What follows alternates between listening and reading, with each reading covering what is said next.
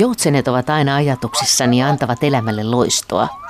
Omituista todeta, ettei mikään tässä maailmassa, ei taiteessa, kirjallisuudessa eikä musiikissa, vaikuta minuun yhtä lailla kuin nämä joutsenet, kurjet ja metsähanhet, niiden äänet ja olemus. Näin kirjoitti Jean Sibelius päiväkirjaansa vuonna 1915. Hänen luontoon ja lintuihin liittyviä ajatuksiaan on tallentunut itse asiassa paljon päiväkirjoihin ja muistiinpanoihin eri yhteyksissä. Kuten näin tänään 10 vailla 11 16 joutsenta, suurimpia elämyksiäni, Herra Jumala tuota kauneutta. Ne kiertelivät pitkään yläpuolella, niin katosivat auringon utuu välkehtivänä hopeanauhana. Tämän piti tapahtua minulle, joka olen niin kauan ollut ulkopuolinen. Tai tämä näin lentäviä kurkia täynnä musiikkia. Opin jälleen suunnattomasti soinnista. Sibelius kirjoittaa sinfoniasta, josta tulee mieleen ensilumen tuoksu. Luonnosta, josta löytyy jotain sellaista, mitä ei voi sanoin ilmaista. Vuodenajoista, joiden seuraaminen on elämän rikkain sisältö – hän oli luonnosta kiinnostunut koko ikänsä nuoresta pojasta lähtien ja viimeisen 53 vuoden ajan erityisesti Ainolan lähiluonnosta järvenpäässä Tuusulajärven rantamaisemissa. Mutta miten on, kuuluvatko linnut Sibeliuksen musiikissa ja voiko Ainolasta edelleen löytää samoja puita, joita Sibelius on katsellut? Lähden Ainolaan tapaamaan museojohtaja Julia Donneria ja tutkija Timo Virtasta – lähdemme metsäretkelle Timo Virtasen kanssa ja pysähdymme kohtaan, jota Sibelius kutsui temppelikseen, isojen käärmeoksaisten mäntyjen alle. Kyllä nämä varmasti on ollut Sibeliuksen elinaikana jo tässä paikallaan ja tämähän on se paikka, jossa Sibelius kävi, sanoisiko meditoimassa ja temppeliksi hän itse tätä kohtaa täällä Ainolan metsikössä nimittikin, että ei yhtään ihme, koska kyllähän nämä, nämä aika tämmöisiä mahtavia pilareita ja taivasta kohti kurkottuvia osittain ja, tai, tai muutamat näistä jo keloutuneita mäntyjä, että on, on kyllä vaikuttava paikka. Kyllä hän varmasti tämän metsän tunsi läpikotaisin tämän Ainolan jokaisen kiven ja kannon täältä. Ja tietysti kaikki eläimet nytkin tässä parhaillaan kun seisomme, niin kuuluu aika monen linnun lintulajin ääntelyä. Että on tuo västäräkki tuossa ja äsken kuulu tiklejä ja monet tiaiset täällä, täällä lentelevät. Että Sanoit, kun nähtiin tuossa parkkipaikan vieressä, sanoit, että sä näet myöskin hiirihaukkoja tänne tullessa. Kyllä vain. Se oli oikeastaan suorastaan tämmöinen maaginen kohtaaminen, kun tota, paikoitin auton tuohon parkkipaikalle ja, ja heti siellä niin kun näkökentässä kiersi ensin yksi hiirihaukka tai kiinnitin huomiota siihen yhteen, mutta sitten näin kaksi kaksi haukkaa vielä siinä, että kokonainen perhe oli sitten siivillä ja kaarteli tuolla pilvistä taivasta vasten. Mutta siis linnut on olleet Sibeliukselle erityisen tärkeitä, eikö niin? Kyllä vaan, niistä se on säilynyt ehkä eniten kaikenlaista dokumentaatiota, hänen mainintojaan päiväkirjassa aivan erityisesti. Ja niin kuin nyt tiedetään, niin joutsenet, erityisesti kurjet niin ikään ja sitten hanhet olivat niitä sellaisia myöskin äänekkäitä lintuja, jotka jotka sitten inspiroivat Sibeliusta jo ihan tällä, tällä niin kuin tavallaan aika villillä luonnon äänellä, jota, jota näistä linnuista lähtee, kun ne varsinkin muuttoaikoina sitten ovat suurinakin laumoina liikkeellä. Niin tässä lähellä on Tuusulajärvi ja siellä on varmaan linnut levähtäneet keväällä ja syksyllä. Nimenomaan siitä on mainintoja päiväkirjassakin, kuinka hän oli tarkkailut joskus jopa kiikareiden avulla joutsenten levähtämistä tuolla jääreunalla. Ja kyllä hän, hän innokkaasti tarkkaili lintuja myöskin ihan tässä pihapiirissä sitten ei pelkästään näitä suuria ja komeita äänekkäitä lintuja, vaan kottaraiset, tiaiset, tämmöiset pienemmätkin linnut häntä kyllä innostivat. Meidän on tarkoitus puhua Sibeliuksen luontosuhteesta ja sä ootkin loistava haastateltava tähän, koska sä oot lintuharrastaja ja musiikin tutkija ja Sibelius-tutkija. Tiedetäänkö sitä, että miten, onko Sibelius ollut luonnosta kiinnostunut ihan lapsesta asti? No hän varttui tietysti Hämeenlinnassa ja sieltä jo tiedetään, että hän oli innokas luonnossa samoaja ja harrasti tavallaan niin kuin luontoretkeilyä, mutta sitten nuorena miehenä myöskin metsästämistä, että linnut kiinnostivat häntä myös siinä mielessä. Myöhemmin hän oli innokas, siis aikuisella iällään aivan innokas kalamies, eli päiväkirjasta löytyy aika jänniä mainintoja huikeista kalan saalista, ahvensaalista, joita hän oli saanut, että ihan semmoisia kadehdittavia ää, määriä ahvenia, elleivät ne nyt sitten olleet kalajuttuja, mutta enpä usko, että kyllä hän myöskin sitten raportoi kirjeissä esimerkiksi Ainolle siitä, että minkälaista saalista hän oli saanut kalastaessaan, kun hän esimerkiksi yksin vietti aikaa Hankoniemen tvärminnessä, että hän oli, niin kuin itse hän totesi, niin tämmöinen tunnelmaihminen, joka myöskin päiväkirjamerkintöjen mukaan koki hyvin voimakkaasti vuoden aikojen vaihtelun ja säät, valaistukset. Ja vaikka nyt ei ehkä voida sanoa, että hän musiikissaan ehkä suoranaisesti jäljitteli aina ainakaan kovin selvästi luonnon ääniä, niin kyllä semmoiset luonnon kokemukset ja, ja tunnelmat tuntuvat heijastuvan jotenkin hänen, hänen sävelkielessäänkin. Niin, eikö säveltäjissä on tämmöisiä hahmoja, kuten Oliver Messian tai jotain muita, jotka on todella niin kuin, tarkasti yrittäneet tallentaa lintujen laulua, mutta Sibelius ei tavoitellut sellaista jäljentämistä. No ei, ei semmoista millin tarkkaa jäljentämistä, että kyllä mä olen kuulevinani kolmannessa sinfoniassa käen kukunta-aiheen ja, ja Sibelius itsekin nimenomaan kolmannen sinfonian kohdalla puhui monista linnun lauluaiheista, että rastaan laulusta ja, ja niin edelleen, että vävylleen kapellimestari Jussi Jalakselle hän nimenomaan mainitsi, että siellä on tällaisia linnun lauluja. Minä en kyllä välttämättä sitä käkeä lukua ottamatta aivan tunnistaisi siitä, eh, niistä kohdista näitä lintuja, mutta, mutta kuitenkin tämmöiset livertävät aiheet ja tuommoinen soljuva linnunlaulu, niin tulee paikka paikoin mieleen, jos kohta niin, niin lajin tunnistus voi olla aika hankalaa sitten näiden sävelkulkujen pohjalta. Voi toisaalta kuvitella, että, että jos kesken sen säveltämistyön, niin jos ei hommat oikein etene, niin voi kuvitella, että on aika virkistävää säveltäjälle tulla kävelemään tällaiseen metsään ja kuulla linnunlauluja. Kyllä se varmaan, varmaan ne äänet tuo kaikenlaista uutta mieleen.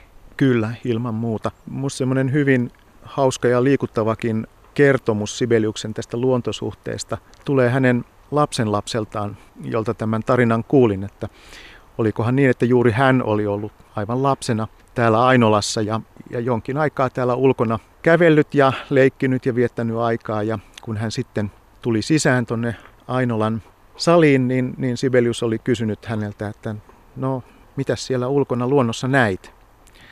Niin tämä lapsi oli sitten vastannut, että no en paljon mitään. Johon Sibelius oli sanonut sitten, että no menepä kuule uudestaan ulos ja katso tarkemmin.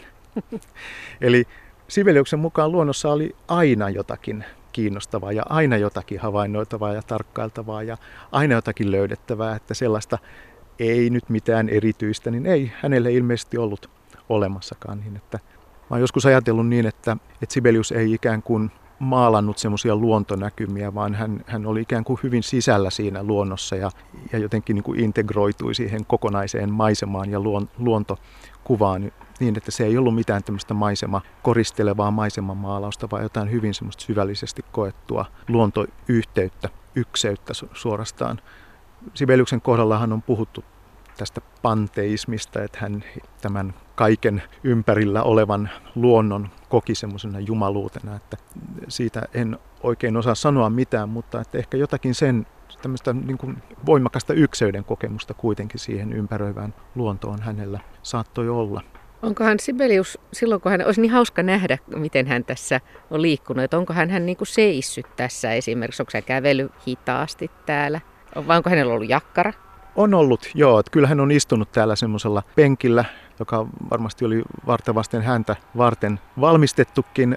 Tästähän on säilynyt tietysti pieniä filminpätkiä ja ah. valokuvia siitä, miten Sibelius täällä on kulkenut hyvin arvokkaana, kuten aina, pukuun sonnustautuneena, tyylikäs hattu päässään ja, ja kävelykepin kanssa ja, ja kaikki viimeisen päälle tip-top asusteessa, niin kuin hänellä oli tapana. Tästä on usein tehty myöskin johtopäätöksiä hänen luontosuhteensa suhteen, että, että minkälainen luontoharrastaja se semmoinen on, joka kulkee kovat kaulassa täällä Ainolan metsikössä, mutta hänessähän oli tämä tämmöinen niin kuin hyvin huoliteltu herrasmies Luke, joka hänellä oli ja tulee tietysti mieleen hänen radiohaastattelussaan mainitsema näkemys, että, tai kertoma näkemys, että ihmisen pitää asua joko suuressa kaupungissa tai metsässä.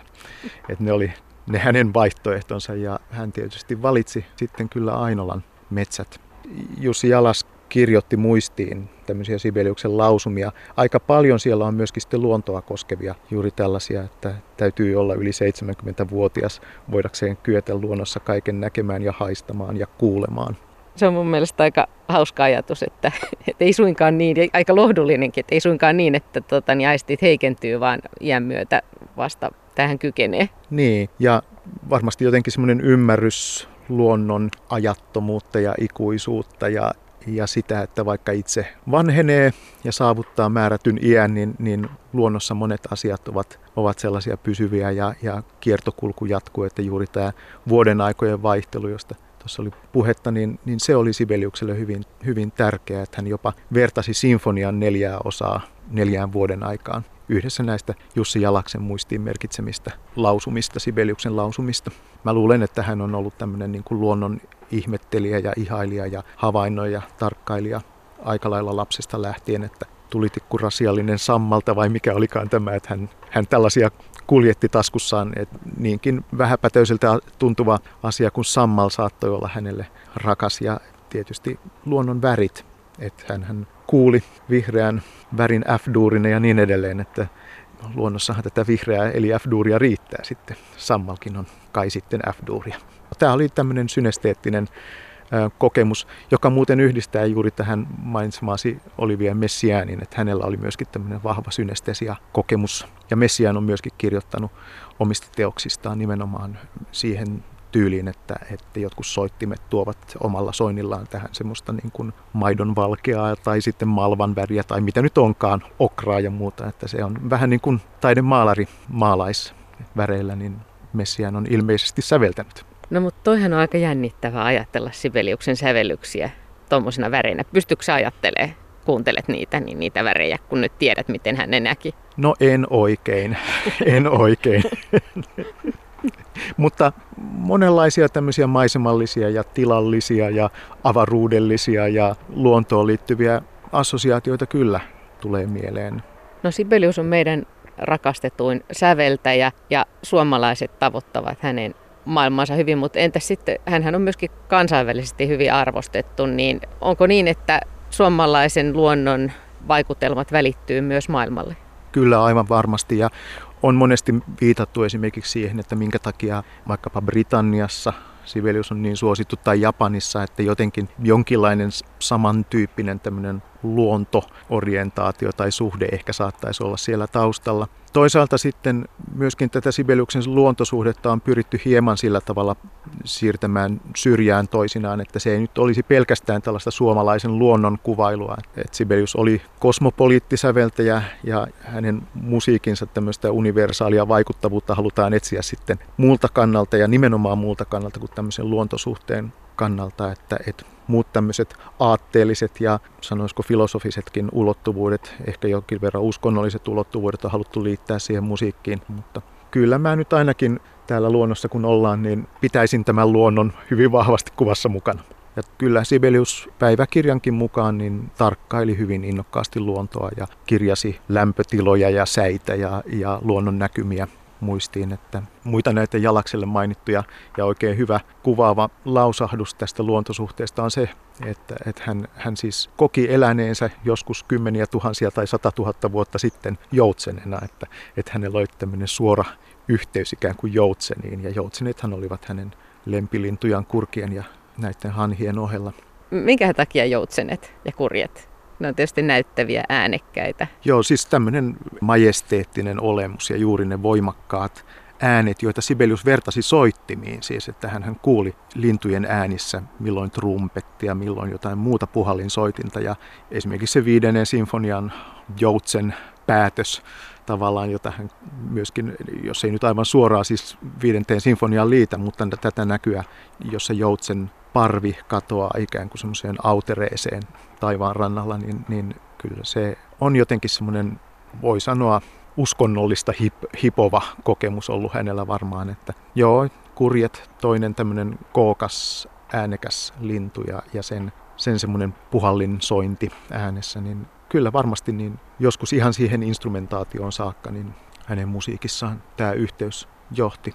Niin eikö Ainolasta kerrota sitä tarinaa, että kun hän oli kuolemassa, niin oliko se kurkki parvesta sitten yksi kurkki teki kierroksen talon yli, yllä? Joo, tämä on se kuuluisa legenda, että, että vielä tämmöinen jäähyväistervehdyskäynti sitten oli siinä syyskuussa vähän ennen kuin hän sitten, hän sitten tosiaan tuupertui ja, ja menehtyi.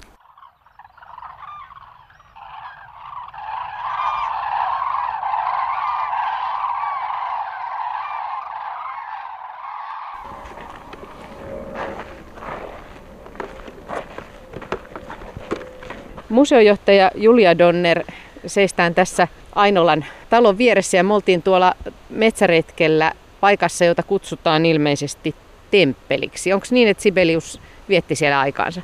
Joo, hänellä oli siellä sellainen juurista tehty tuoli. Se tuoli on itse asiassa, tai niitä tuoleja on tuolla meillä varastossakin, ne on aika huonokuntoisia. Ja hän teki sinne siis semmoisen kävelyretken ja istui siellä tuolilla. Ja hirveän hauskaa on, että siitä on vanha valokuva, jossa hän istuu siinä tuolessa ja kuvaaja on taitavasti ottanut sen sellaisesta kulmasta, että näyttää, että hän istuu oikeastaan aika korkealla kalliolla semmoisessa hyvin avarassa maisemassa ja ja monet meidän kävijöistä sitten vähän hämmästelee, kun he käy siellä, niin kallio on kohtuullisen matala ja no maisemakin on tietysti muuttunut vuosikymmenten saatossa, mutta No ei se ihan siltä tuntunut vai? No ei, ei.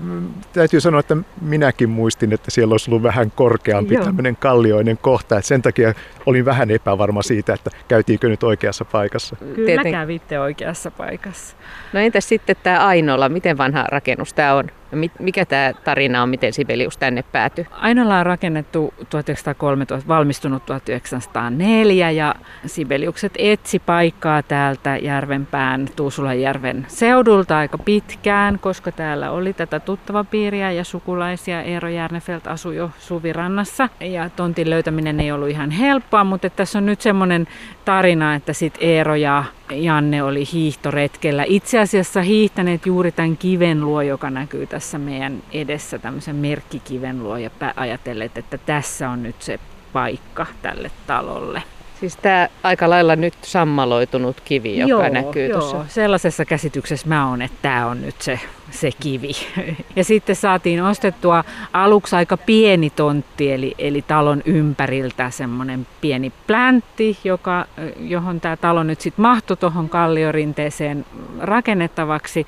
Ja sitten aikojen myötä ostettiin lisää maata. Viimeiseksi tämä metsäalue, jossa te olitte kävelemässä. Minkähän takia he päätti, että tämä on se tontti? Mitä etsittiin? No etsittiin järvinäkymää, eli paikkaa, josta näkyy Tuusulan järvelle. Ja tuosta ylhäältä kyllä sitten silloin aikanaan näkyykin oikein hyvin, mutta nythän puut on kasvanut niin, että järvi pilkottaa ihan pikkusen tuolta salin ikkunasta. Se kyllä sen näkee, kun tarkalla silmällä katsoo, mutta sellaista, että olisi niin kuin avara järvinäkymä ei enää ole jos me yritetään kuvitella Sibeliusta tänne ja ajatellaan hänen luontosuhdettaan, niin missä hän kohdassa hän erityisesti istuskeli tai liikkui tai luontoa tarkkaili? No mä oon ymmärtänyt, että hän kuljeskeli aika laajasti sekä täällä niin kuin tontilla että sitten täällä tontin ulkopuolella, eli tässä kotinsa lähistöllä, että teki pitkiä päiväkävelyjä jotka oli sitten niitä hetkiä, jolloin tyttäret sai soittaa pianoa talossa rauhassa. No. Järven rannastahan on myöskin mainintoja päiväkirjassa, että hän on käynyt tuossa lintuja tarkkailemassa Tuusulajärven rannalla. Joo, kyllä, ja uimassa niin. myös. Et kyllä tämä ympäristö varmasti kokonaisuutena merkitsi hänelle paljon. Ja sitten kun me ollaan, niin kun, no nyt me ei olla mäellä, mutta jos me käveltäisiin tuonne ylös mäelle, niin tästähän on niin kun, aika hyvät taivasnäkymät. Mm. Eli puut on tietenkin osittain kasvanut, mutta täällä tontilla on ollut siis jo alun perin paljon vanhoja isoja puita, mm-hmm. mutta et silti täältä on niin kuin, että kyllä nykyäänkin esimerkiksi viime syksynä, niin kyllä me ne kurjet nähtiin, kun ne tästä lensi yli ja kuultiin täällä on luonto kyllä hirveän läsnä ja elävänä, että meillä on, no sit meillä on siis tietysti semmoisia niin vähän ristiriitaisia asioita kuin peurat, jotka siis puutarhan kannalta vähän ovat hankalia vieraita, että nauttivat kaiken näköisten koristekasvien syömisestä, mutta myös sitten talvella esimerkiksi ihan maagisia hetkiä sellaiset, että peurat on nukkuneet tuolla haudalla ja näkyy lumessa ne mm. jäljet ja Muuten noista Sibeliuksen joutsenista jäi mainitsematta se, että, että mä kuulin eräältä asiantuntijalta, että niihin joutseniin liittyy myös sillä tavalla aivan erityistä hohtoa, että ne olivat harvinaisia. Nykyään laulujoutsenia näkee, voi sanoa niin kuin muuttoaikoihin joka vuosi, mutta siihen aikaan ne eivät olleet ollenkaan yleisiä ja niitähän myöskin vainottiin tuolla pohjoisempana, että joutsenet oli silläkin tavalla vähän tämmöisiä sadunhohtoisia lintuja, että ne olivat harvinaisia. Täällä on aika paljon nytkin turisteja näyttää olevan kansainvälistä väkeä. Japanilaisia turisteja tuli tuossa iso ryhmä ja muuta, niin kyseleekö he paljon, tiedätkö, kyseleekö he paljon luon, luontoasioista täällä? Kokeeko he tämän luonnon merkittävänä osana Sibeliuksen elämää ja tuotantoa? No kyllä he tämän miljöön havainnoi ja kyllä tämä miljöön on tosi iso merkitys siis siinä. Ja siis monelle, monelle suurkaupungista tulevalle eh, vierailijalle, niin tämä on todella niin kuin järisyttävä kokemus. Että kun sitten taas meikäläinen ehkä ja niin kuin tajuu tavallaan kuitenkin ne tontin rajat aika selvästi, että, että ei ole niin suuria. Valtava metsä esimerkiksi toi, joka meillä on, niin, mutta, mutta ulkomaisesta vierailijasta sitten todella tuntuu siltä, että sehän on hirveän hienoa ja että täällä on niin alkuperäistä ja täällä on luonnonkasveja ja että esimerkiksi toi puutarha ei ole niin, osittainhan se on tosi muokattu, mutta täällä on paljon tätä vapaata ympäristöä. Hmm. Mikä hetki olisi hauska päästä kokemaan, jos pääsisitte näkemään Sibeliuksen aikaa? kun hän luonnossa liikkuu. Kyllä mä haluaisin nähdä hänen ilmeensä ja olemuksensa silloin, kun hän näitä joutsenia ja kurkia ja hanhia tarkkaili, että minkälaisen, minkälaisin silmin ja korvin hän, hän sitten, tai miltä se on näyttänyt ja minkälainen hänen ilmeensä ja olemuksensa tosiaan on ollut. No mä ajattelin, että Täällähän on niin erityisen maagisia edelleen niin aamu ja myöhäiset ilta, siis varhaiset aamut ja myöhäiset iltahetket. Et ehkä joku semmoinen hetki, että kun hän on tehnyt töitä koko yön ja sitten millä tavalla hän kokee sen varhaisen aamun, jolloin hän sitten menee nukkumaan, kun talo alkaa herätä. Niin me luettiin jostain, että hän mainitsi, että hän on usein valvonut auringon nousuun asti ja siis katsonut sen auringon nousun. Joo, juuri niin. Ja toi ikku, hänen työhuoneensa ikkuna, joka on sinne järvelle päin, niin, niin sehän oli semmoinen, oliko se majakkalyhty, josko, mm-hmm. jossain sitä nimitettiin, mutta että se oli myös täällä alueella semmoinen, että tuolla läheisen maatilan tytöt, jotka lähti aamulla aikaisin lypsy, lypsämään lehmiä, niin katso sitä, näki, että okei, turvallista, koska siellä palaa se valo. Eli hän todella työskenteli, eli Joo. kyllä aika eri rytmissä kuin muu perhe. Ja se yläkerran työhuone on siis nyt, mutta sen on täytynyt olla myös silloin. Siis, se, siellä on semmoinen tunne kuin oliston monisatavuotisen männyn latvassa. Se tulee todella lähelle ja siellä on kyllä ihana se tunnelma siellä huoneessa, vaikka on sisällä, niin tulee semmoinen niin se tuulen humina siellä puun latvassa. Että voi kuvitella, että se on ollut hänelle tärkeää. Tätä paikkaa, tätä mäkiä kutsuttiin Kielomäeksi ja se on edelleen siis ihan kurantti nimi paikalle, koska keväällä tämä kyllä koko mäki kukkii tai on täynnä kieloja ja tuoksuu myös siis aivan huumaavan ihanasti. Ja tämä on nyt se kohta, missä on Sibeliuksen hauta.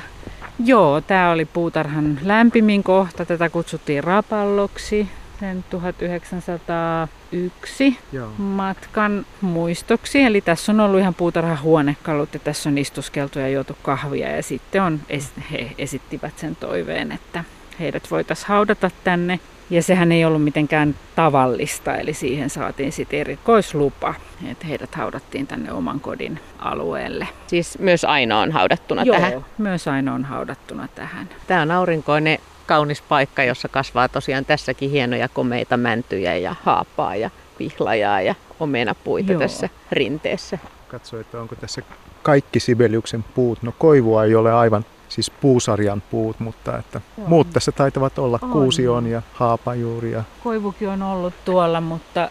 Koivun pökkelö on. Joo. Niin. No entä jos te mietitte Sibeliusta ja luontoa, niin mikä, mikä teidän mielestä on olennaista siinä, miten Sibelius on tämän luonnon kokenut? Mä luulisin, että, että hän on kokenut olevansa osa luontoa ja että linnut ovat olleet ikään kuin hänen kollegoitaan ja, ja eläimet ovat olleet hänen ystäviään, että joku semmoinen kokonaisvaltainen luontokokemus, mä luulen, että se on ollut hänellä, hänellä hyvin olennainen osa sitä myöskin säveltäjä persoonaa. Sibeliuksenkin kohdalla puhutaan toisinaan siis ihan tämmöisestä ekologisesta ulottuvuudesta siinä taiteessa ja, ja musiikissa, että, että tämä tämmöinen luontosuhde kaiken kaikkiaan nykyaikana tietysti, mikä on, on niin kuin hirmuisen vahvasti pinnalla Mä ajattelisin ihan tätä Ainolaa, siis että hän ehti asua täällä 53 vuotta, joka on aika pitkä aika, jos ajatellaan nykyperspektiivissä, että joku ihminen asuu yhdessä paikassa. Mm. Niin kyllä mä niin ajattelen, että siinä on täytynyt olla siis sekä, että tämä on ollut niin kuin, luonto on ollut siis semmoinen arkinen tausta tai se miljö, jossa hän on, vaikka hän nyt sitten matkusteli paljon ja oli pitkiä aikoja poissa täältä, mutta että hän aina tuli matkoilta kotiin tänne. Ja, ja tietenkin sitten se on hirveän ihana ajatus että sä oot kymmeniä vuosia samassa paikassa ja havaitset, ja se tulee todella tutuksi, niin kuin jokainen kolkka ja kivi ja puu ja kasvi. Ja tässähän haudan vieressä esimerkiksi kasvoi semmoinen suuri kuusi, joka oli hänelle hyvin merkityksellinen, joka nyt sitten, jota ei ei enää ole, mutta et, et varmasti on tullut siis ihan tällaisia niin kuin, ikään kuin puuystäviä. Ja se tekee nytkin, kun täällä liikkuu, niin tekee tähän ihan erilaisen tunnelman, kun kun pystyy ajattelemaan, että tämä kaikki tässä on ollut Sibeliukselle tärkeää. Kyllä, todella. Siis ja sehän, se tässä Ainolas kyllä on ainutlaatusta, että täällä edelleen on se tunnelma. Se on hämmästy, se on mun mielestä tosi hämmästyttävää suhteessa siihen, että täällä käy niin kuin kymmeniä tuhansia ihmisiä aina tämän avoinnaolokauden aikana vuosittain, niin silti täällä säilyy joku semmoinen sekä talossa että täällä ulkona semmoinen jännä tunne, että voit ajatella, että no nyt ne varmaan just häippäs sinne kävelylle ja me nyt ollaan tässä vähän niin kuin vierailulla salaa täällä. Mutta että, että se on hämmästyttävää. Ja varmasti siis luonnon tämmöinen ikiaikaisuus on, on niin ikään ollut semmoinen hyvin tärkeä, tärkeä asia Sibeliukselle, että vaikka ihmisen elämä on rajallinen ja, ja päättyy, niin, niin luonto jatkaa elämäänsä ja vuoden ajat jatkavat sitä kiertokulkua niin kuin vuosikymmenestä ja sadasta ja tuhannesta ja vieläkin pitempiä aikajaksoja eteenpäin, mm. että, että se semmoinen niin kuin ikuisuuden ulottuvuus tavallaan, vaikka luonnossakin on paljon muuttuvaa ja ajallista, niin jokin semmoinen, että nämä puut ovat sitten vielä minunkin jälkeeni täällä näin.